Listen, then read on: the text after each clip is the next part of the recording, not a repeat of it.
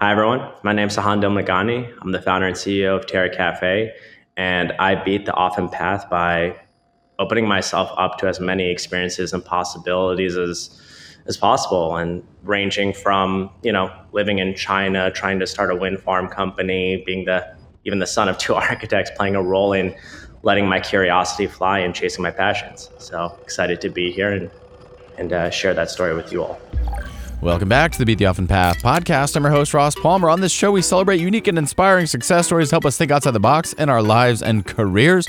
Joining me today is Sahand Dilmaghani, the founder and CEO of Terra Kaffe, a coffee tech company that's raised over $14 million in funding so far. Sahand has a remarkable story that led him down the path of entrepreneurship, and his company is making more eco friendly coffee and espresso machines that look and taste incredible. Now, Sahand made Forbes' Next 1000 in the consumer tech category, which is good for him, but bad for me, as I had to settle for a thousand in first place, failing to make the cut yet again. Come on, Forbes! In seriousness, though, Terra Kaffe estimate that they've prevented over a million coffee pods from becoming garbage, and in the words of the immortal Martha Stewart, that's a good thing. So here's Sahand Dilmaghani of Terra Kaffe. So, why on earth coffee? Yeah, I think that um, you know it was it was one of those things where I, I think that you, you always before you start anything you should really kind of like look at that trifecta of like um, passion, competency, and opportunity before you really kick things off officially. And I would say on the passion side, I was definitely one of those outlier families. Like we had every coffee gadget under the sun. To you know my mom was kicking back a Turkish espresso coffee before. I should should actually uh, be careful there. That's a bit of a misnomer, but at least her Turkish coffee before going to sleep at night, and it was a big part of. I, I chalk it before up to that going kind of to like. sleep. What's that? before going to sleep, Before going to sleep, it never made Not sense to me. It still doesn't make sense to me, but caffeinated. Uh, no, I, I think it's honestly, it's like this kind of um, weird thing where it's like Persian culture just circles around hot drinks. It's like coffee and tea are like the nucleus of our social circles. And so, like from childhood, you're usually drinking tea, and then you get introduced to coffee, and it's such a big part of our lives.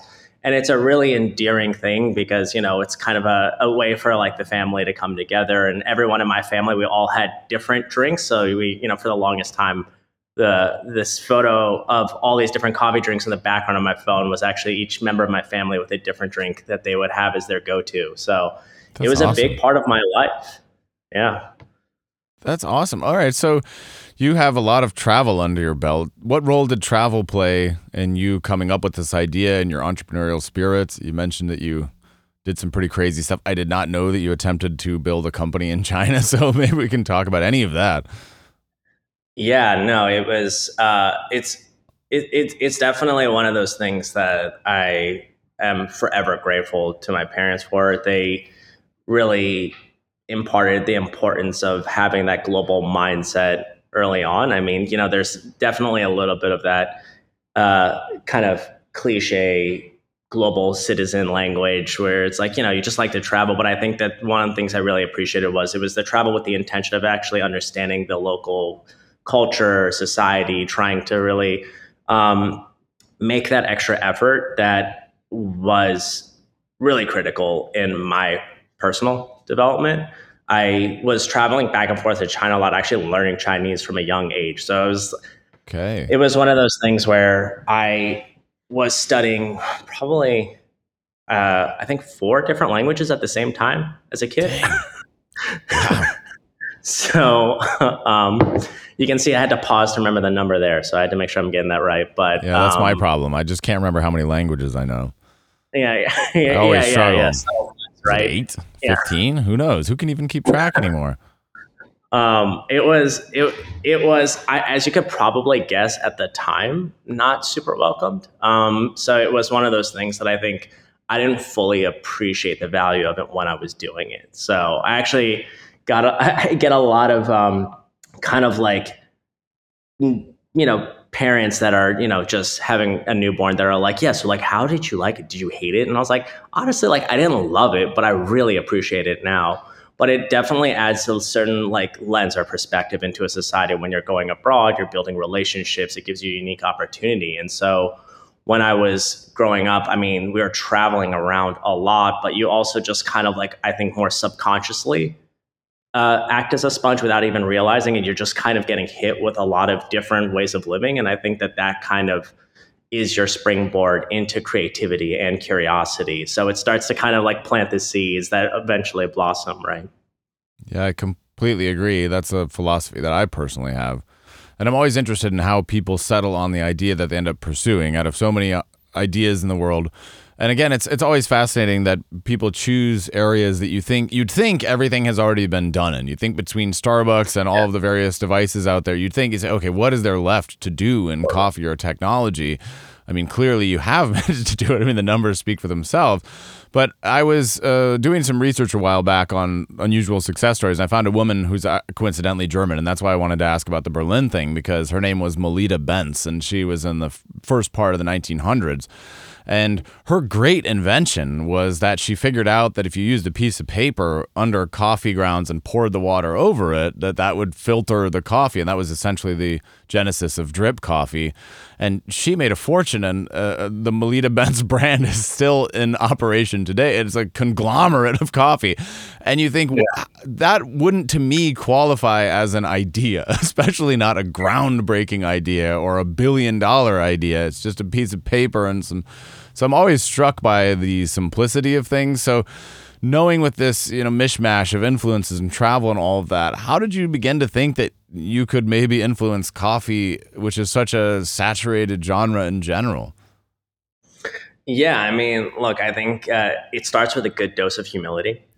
like, I think when you're getting started, like you could fast forward a century later, it's pretty much the same story in terms of the apprehension sure. and reticence that people have in terms of whether or not there's you know an opportunity here or something that can really be built. And i i was originally before starting terra kaffe i was originally working in electric vehicles in germany. So that was for that period of my life um, living abroad in, in berlin and was i a lot of times honestly chalk it up to just the the quality of the individuals i was surrounded by uh, in terms of just that beautiful balance of left brain and right brain. So there was just this um, amazing network of creatives, engineers, designers, and I think that that's something that I, I definitely appreciated from a uh, from uh, an opportunity of getting to work with them. But I also, again, like kind of draw that through line back to my parents, both being architects.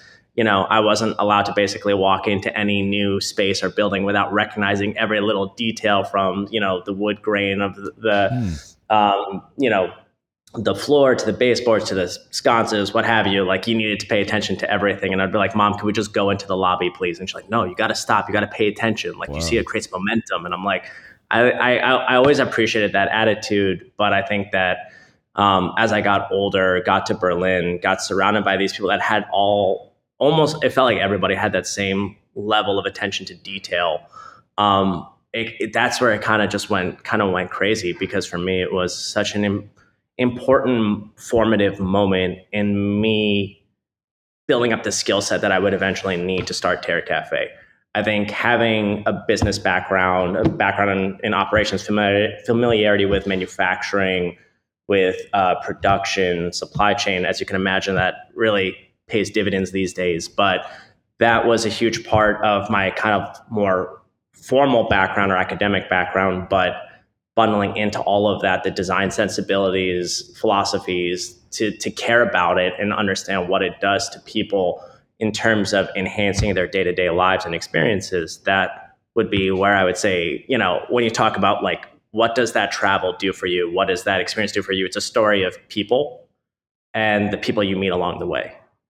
And you have to open yourself to those types of opportunities. You have to open yourself up to those kind of experiences. And it's kind of intimidating. Like i remember that flight when I left, you know, the US to go live in Berlin, I remember the only time it really hit me that it was kind of weird was when I was like, oh, we're landing, you know, the, you know, pilot starts telling you you're descending into the, you know, airport. I was like, oh, there's no return flight here. Like I'm, there's no ticket back. I'm, I'm this is, this is the new home. And I think that was the only moment that kind of caught me on my heels. But from then on, it was just like embracing all the experiences, learning from people. Frankly, again, like back to the humility note, like listening, learning from people that just have these incredible stories and skills and using that as my springboard into starting something new. And we really felt like at the time, me and my friends were like, we could kind of build almost anything. And I know it comes off bombastic but we're like we have we have the right kind of energy and you know let's call it like quote unquote like portfolio of skills or resumes to to do it. And it was really just a matter of like what are we passionate about? Where do we see an opportunity? Like what do we want to jump into? And being okay with us giving us giving uh, giving it our best shot being okay with you know whatever the outcome is like just accepting that uh, you know you give something your best go and uh, you'll see how it turns out. I think was a big part of accepting the nerves and the jitters that come with starting something new. You're not going to have everything solved. You just have to have good people around you. It does take a village, and um, you know, having fun. Honestly, that makes sense. Yeah, I don't want to boil down to. Do you feel that you were always entrepreneurial? Were you the kid on the block selling lemonade when you were five years old, or is that? Did you always know you wanted to build a business? Yeah, I I, I will say that like the being put into Chinese classes was because as a child I was I would almost say annoyingly entrepreneurial. Like I was the one that was like, you know, the lemonade lemonade stands like not good enough on this corner needs to be this way. You need to stage the like table this way. Like it needs.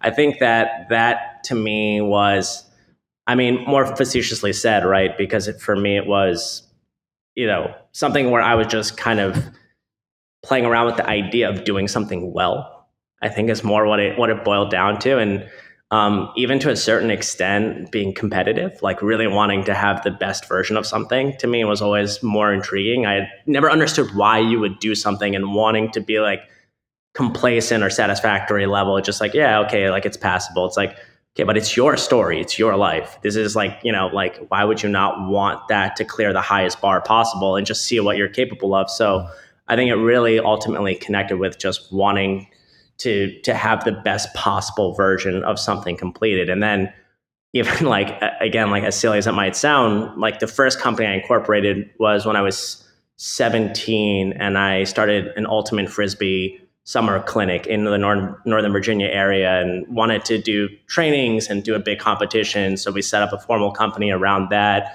got local sponsors advertisers and um, that was yeah, that was the first formal corporation, and then from there on, you know, did a myriad of different things. Like for example, like trying to start a wind wind farm in the Midwest right when Obama took office, and there were all these new subsidies coming into place.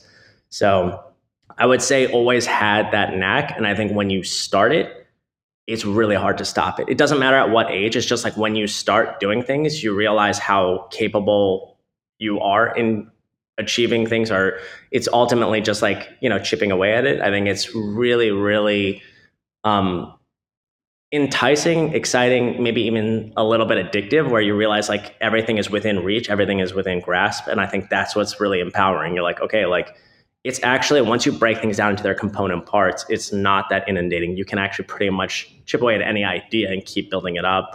Um, that's what any individual does when they're just starting with an idea. So absolutely, you know, long story long, absolutely from childhood um, okay. was doing entrepreneurial things. And I think, you know, once you catch that bug, you can't stop. So you, you mentioned wind farms and you mentioned EV, two kind of eco-friendly technologies. Would you say that your interest in those was more a matter of opportunity. Like you said, Obama was uh, president, and these were just opportunities that you saw as an entrepreneur. Did you have a passion particularly for green tech, or was it really just whatever, wherever the wind is blowing, I'm just going to look for an opportunity and go with it? It's it's it's it's definitely both. It's definitely both. It's like I I still remember like my environmental AP environmental sciences class when I was in high school was unequivocally my favorite class um, it was like it, it, honestly caught me by surprise. uh, it it was one of those things where it was more emotionally and viscerally important to me than I realized it would be, and that was just obviously the first exposure to really understanding it.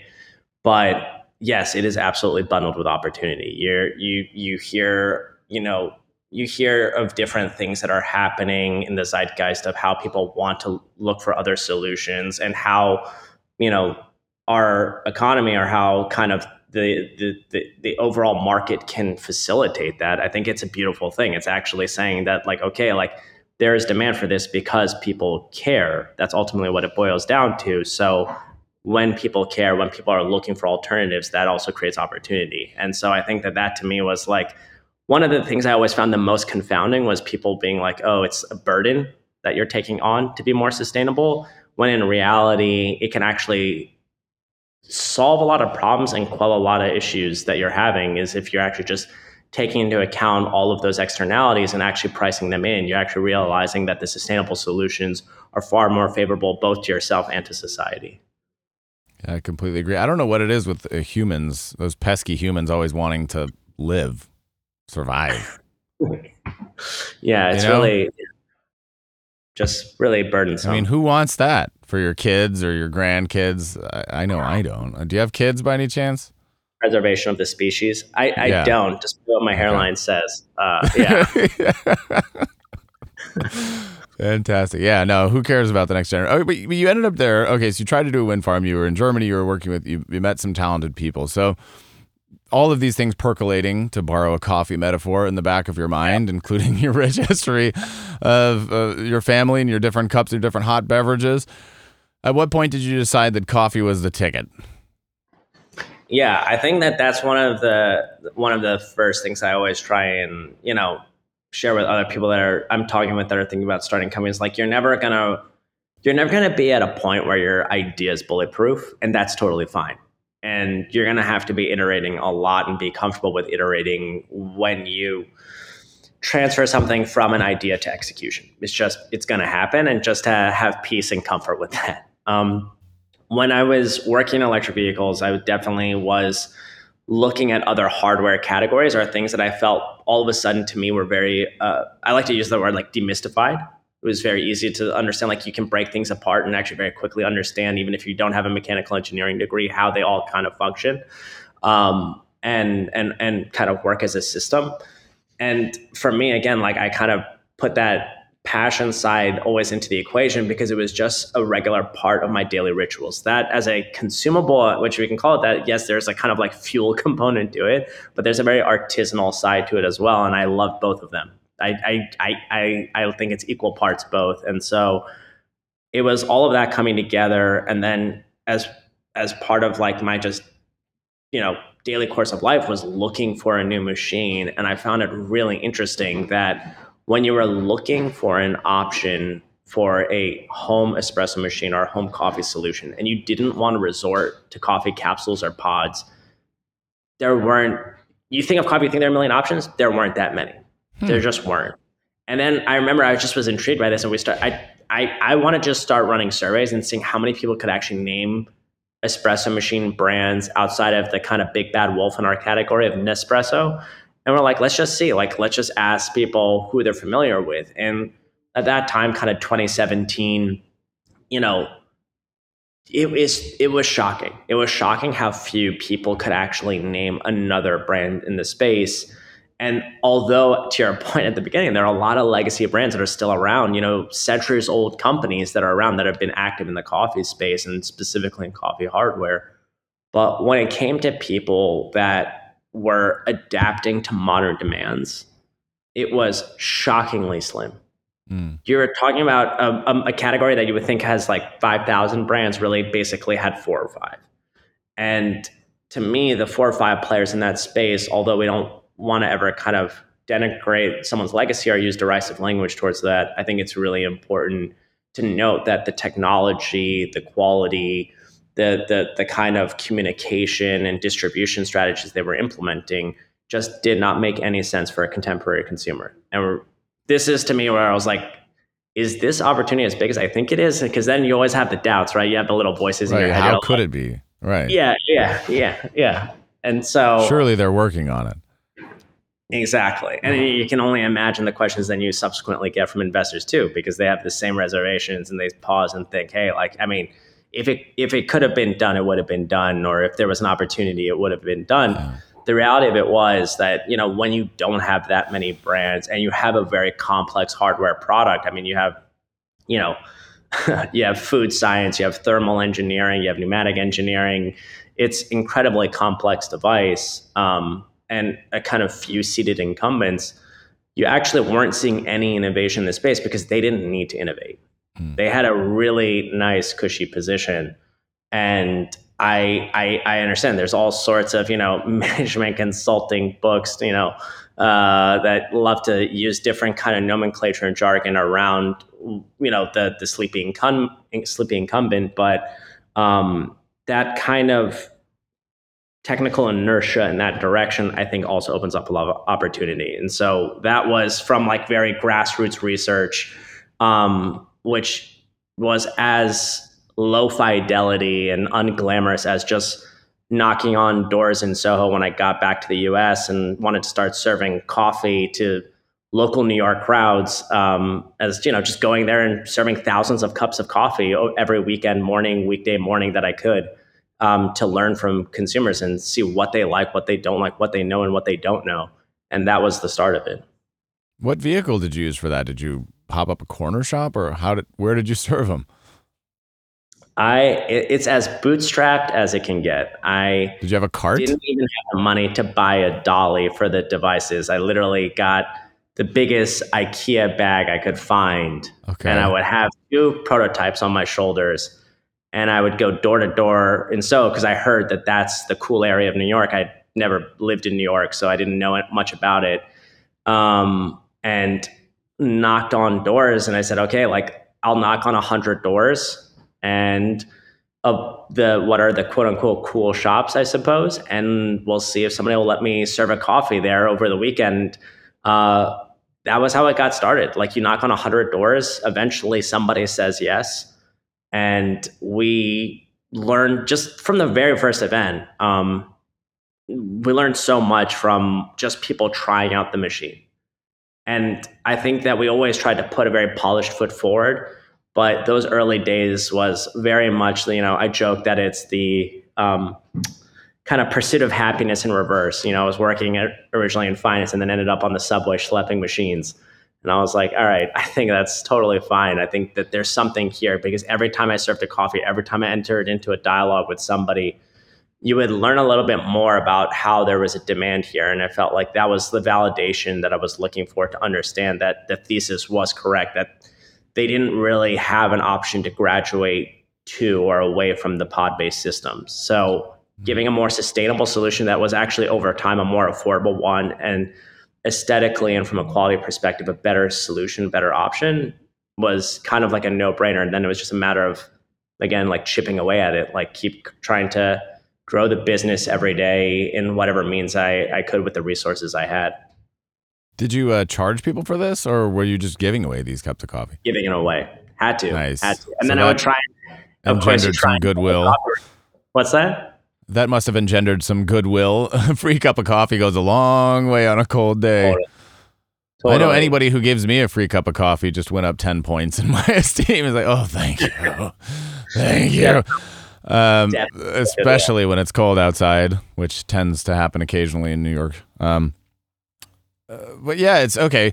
So it's funny you mentioned that because my first experience, I drink coffee every day. I'm an addict, but I drink it from a French press. I go very old school because I don't like Miss Bentz's invention. I don't like filtering out the oils and the.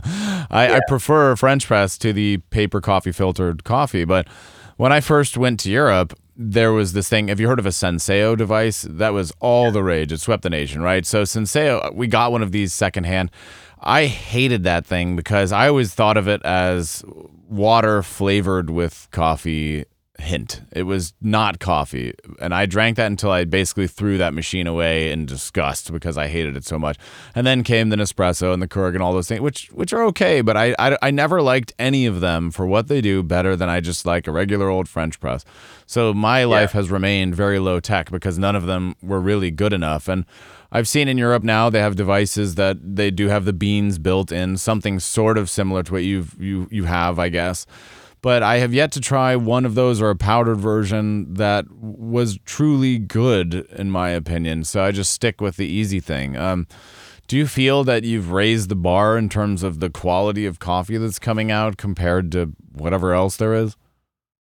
Yeah, I think that that's definitely one of the biggest areas when we were, you know, just doing teardowns of whoever was in the space to understand what was out there.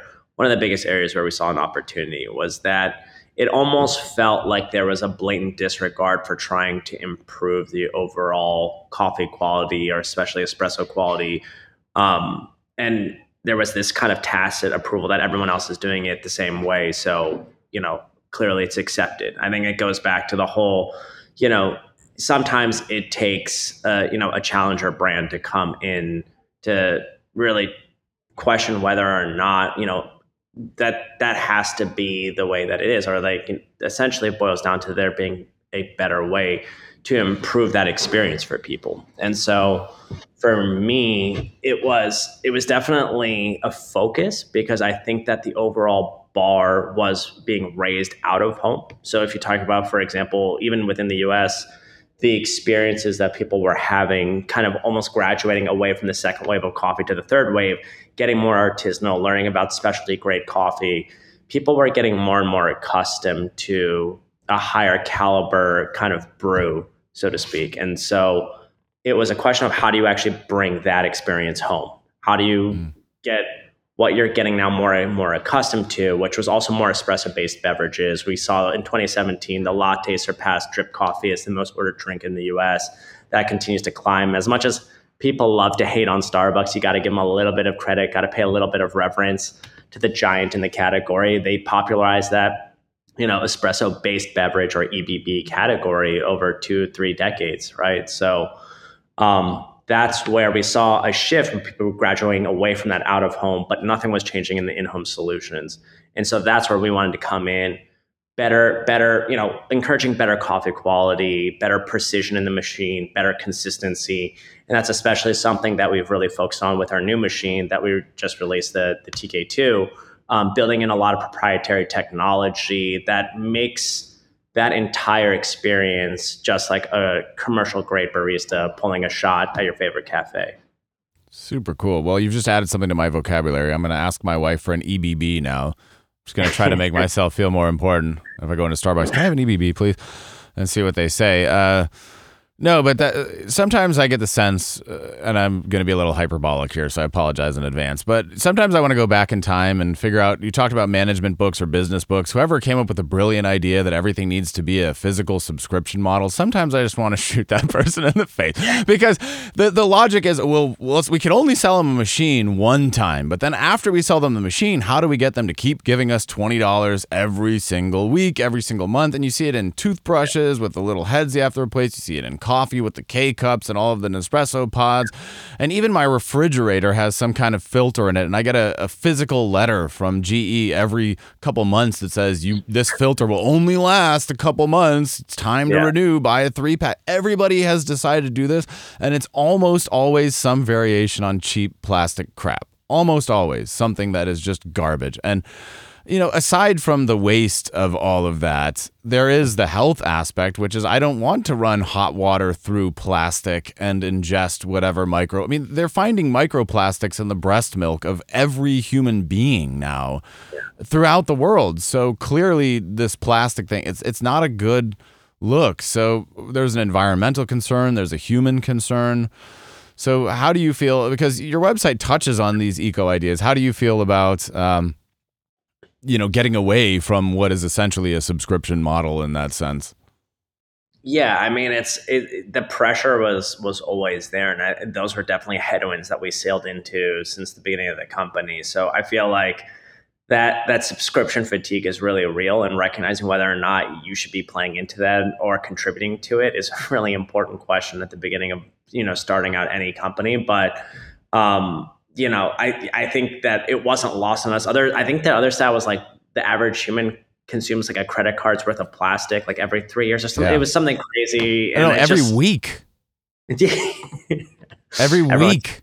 Yeah, everyone's just munching on their chase and yes, literally, it's everywhere. You can't get away it's, from it. Yeah, totally. And I think that that's one of those things where, you know, building a business where you have to force that onto people it changes your commitments, right? So whereas we want to have this commitment to quality, to increasing um, or enhancing, I should say, everyone's morning ritual and experiences, I think that that is oftentimes lost in the businesses that again in kind of that general inertia like you're like you have all this momentum in the direction of i need to make sure that you subscribe and do not churn to something and your subsequent thought is how can i make that thing as profitable as possible which makes you then resort to the lowest lowest common denominator of materials you know quality ingredients what have you and i think that that's kind of um, one of those areas that we've put a, a, lot of effort in trying to build content and information around, which, you know, like informing the general public or just in, in, informing our audience and visitors.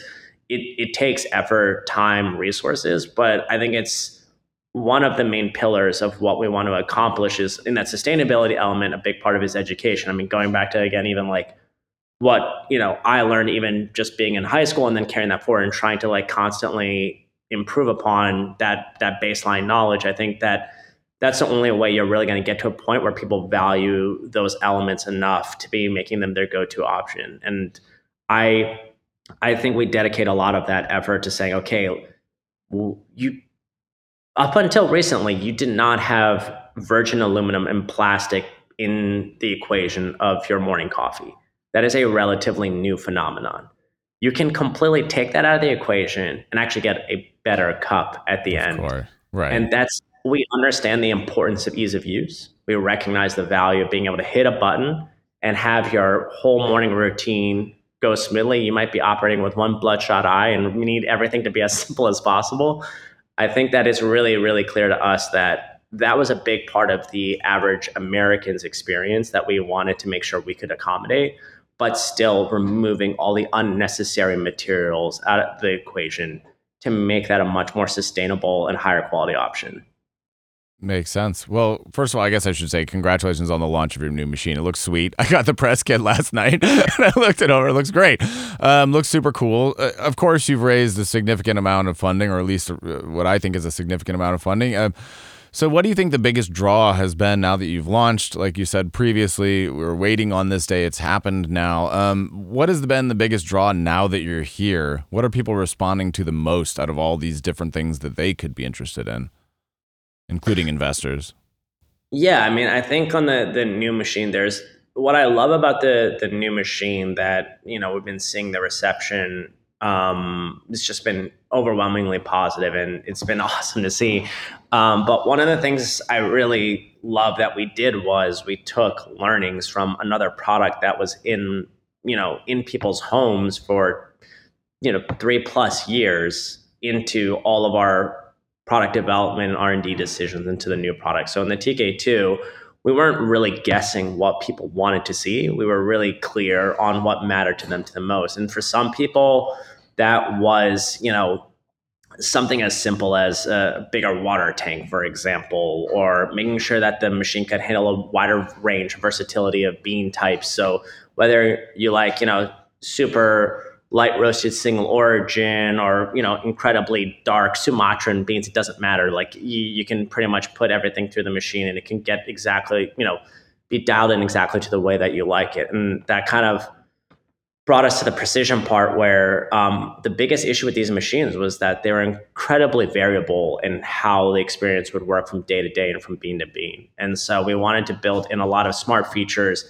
that automate that process so that everything is as consistent as possible from shot to shot. So shot day one to shot, you know, year two is year 10, what, what have you is the same, but also adding a lot more functionality for the user to be able to tweak and toggle if they want to. So it kind of bifurcated these two worlds where it's like, if you just want to hit a button, you want to make sure it's the same every time and that's all you want, beautiful. It's there for you. Simple.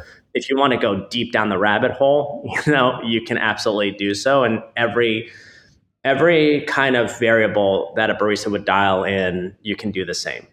And then, of course, from a design perspective, you know, we wanted to double down on that contemporary design. We felt like that was kind of lacking. So why we even um, called the project, you know, for the development project Brücke, which in German means bridge, and we wanted to bridge that Europe to U- US. We wanted to bridge that old to new. So, you know, I was working in uh, you know, a category where we are basically electrifying Vespas, and and now I'm working in a category where we're modernizing what it means to bring the espresso home, and and being able to offer that experience for people was.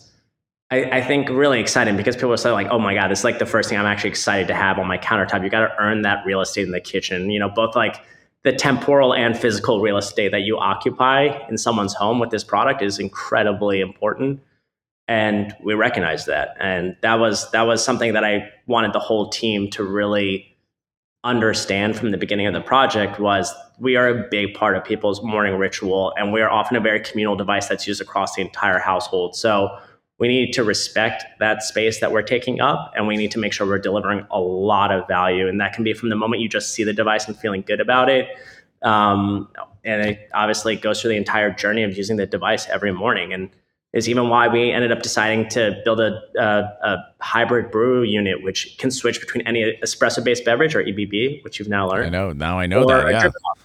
Yeah. And so it can do true drip, which is, you know, one of those things that we felt was missing in the category of what are super automatic espresso machines that, you know, they often say that they can do that, but they're essentially just extracting an espresso for much longer we wanted to design something that could get you that true, you know, pour over or even French press mouth feel, um, so that you know we can really serve the entire household with one device.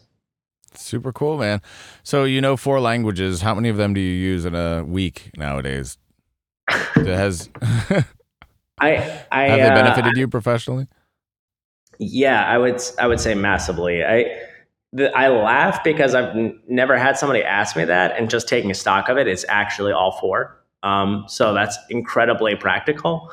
But yeah, between English, Farsi, Chinese, and German, I'm I'm pretty much using all of them at least every week. But um, I think it's it's good. Like languages are a little bit like a muscle. Like you got to flex it and exercise it if you want to keep it strong. And so um, the fluency, I will say, on the German has slipped. Um, but sure. I did uh, I did pass my you know exam of being able to actually work in German in Germany if I choose to. But um, that's uh, you know not to give anything away, but you know certainly one of the things we have on our roadmap that we're talking about is. As you said at the beginning, coffee is an international product, right? So it's not it's not exclusive to the U.S. So it's something that we've been talking. Yeah, I, I, said though that Europeans don't like coffee, no, so sorry, yeah, me. they don't yes. care about it. So we have to be very clear about that. Um, but but it's nice that the confluence of all of the factors of your life came together for this, and that you're still using those different cultural influences. It's cool. It's always fascinating to me. I mean, it's that Steve Jobs quote: "You can't connect the dots looking forward; you can only connect them looking backwards." I'm sure you must yeah. feel a little bit of that each week when you think of all of the different influences that shape where you're at right now. Totally. I mean, I think you know it's it's eclectic to say the least.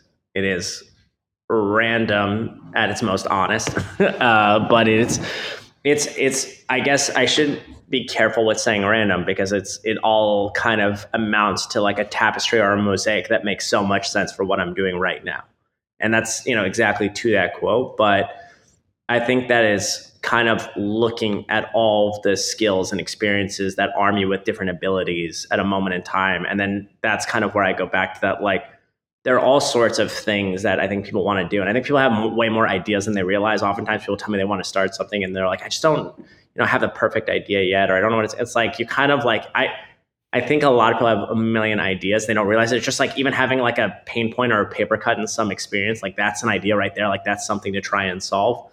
But, um, you know, having the experiences that amount to being able to execute on that, I think adding those all up, you know, it, it really makes it clear to me, you know, how a narrative or a kind of an arc kind of was formed here because it was the living in China. It was even working in banking for a short stint. It was, um, you know, being the son of two architects. It was trying to start a wind farm in the Midwest. It was, you know, going to Germany. Like they, they all came together. And I think that like, kind of like, I don't know, weird mixed bag of experiences made for a very clear story into starting Terra Kaffe. But I, um, if you had asked me right beforehand, I would have been like, I don't know. I probably was the guy who was just picking. It looked like I was just picking random cards from a deck and being like, all right, sure, why right. not? Like, let's go to you know France next. Why not? so that's so true. Yeah. All right. So rate your life now on a scale from one to 10. How satisfied are you? What's the stress level? Work life balance, is that a thing? Or all work, no life? Oh, man. Um, yeah. If you ask my partner, I can't to see what she'd say. Um, no, I, I, I would I would say from a satisfaction level, incredibly, incredibly high. One to ten, gun to my head, I'd say um, nine, eight Not and a half, nine. Um, it's you know you got to leave room for for growth. You got to leave room sure. for things. Things can always get better, but um, I think the the like just absurdly deep satisfaction I have of what Terra Kaffe's mission is, what we're doing, how true to it we've stayed, and the team we've built around that vision and mission, and of course also values, is incredible. And that is the product is amazing. I am so grateful of the new product we launched um, and the team, you know, that came together to to create it. But I would say it is just categorically clear to me that the thing I'm most proud of is the team that came together, the the the, the team behind Terra Kaffe that we built, be it you know people who are part of the team as employees or the business partners we brought together. I think that to me is the most special element because it's all about working hard in good company, and um, that's what I feel incredibly grateful for. So uh, yeah, I, I I it it also then translates to a very deep level of satisfaction. So I think that's isn't that the the the longest study of human happiness? It's um, ultimately boils down to respect of your colleagues and you know support, admiration, compassion of your loved ones. Like that's that's all that you know you can really ask for in life, and you know having fun building something that uh, impacts everyone's morning with great people I don't feel like there's much more I can ask for. So I'll leave the work life balance conversation to the side. I'm gonna skirt that one, but I definitely, sure. um, you know, am really, really grateful for where I and the company and the team are at right now. Well, that sounds good, especially coming from me, somebody who has the support and love of friends and family, but uh, not ad- admiration. I would say it's more like a deep pity. It's uh, it's a I feel sorry for you, and I hope you'll be okay at some point. So the admiration key. We've learned the lesson. Um, Ross, no. Every, every, everything in moderation, including moderation. exactly. no, it's been fabulous talking to you. I think it's super cool. Congratulations on the machine, on the success so far. It's all really great. I love that I didn't even know how many different uh, experiences that you had had personally that came together into this. It's it's really great. Um, I know we're running short on time here, so I'd like to give you the last word. If there's a parting piece of wisdom, or if there's just something you want to promote, or you want to direct people to buy the new TKO2, whatever you like, floor is yours. Um, well, one, I will I will say definitely don't blame your researcher. My background is about as confusing as it comes, so I wouldn't don't. Right, I wouldn't live another day. Exactly. um, yeah, I, I, absolutely. I want to end with um, one thanking you for for this time to to chat with you and share a little bit about my story. Um, and then two, of course, promoting our our new product. I feel um, Athlean that I should have number two be our TKO2. So um, you can check it out on our website, uh, terrakaffe.com, and um, you know see what that's all about. There's a you know all sorts of bells and whistles that I wasn't able to get to there, but you know there's a lot of amazing things that we're sharing there, and um, yeah, I uh, just uh, you know excited for for all the other founders and entrepreneurs out there that are taking the road less traveled, um, beating beating the often path, and um, hey, um, we got the plug. sending sending more, you know, all the power, you know, kind of good energy out there to everyone. Because as somebody who's been through the slog, I know that it's it's not easy, and um, you know, can often be even a somewhat lonely path, if I can say that. But um, you know, it's definitely worth it, and it it opens up so many different and new and interesting avenues that you wouldn't otherwise get. So, as somebody who's deeply appreciative of taking that path, um, I can only encourage it for everyone else. Well, that's a fabulous way to wrap it up. And thank you, San, for joining me. It's been a pleasure. Check it out, everybody, terrakaffe.com. And with that, the podcast is over.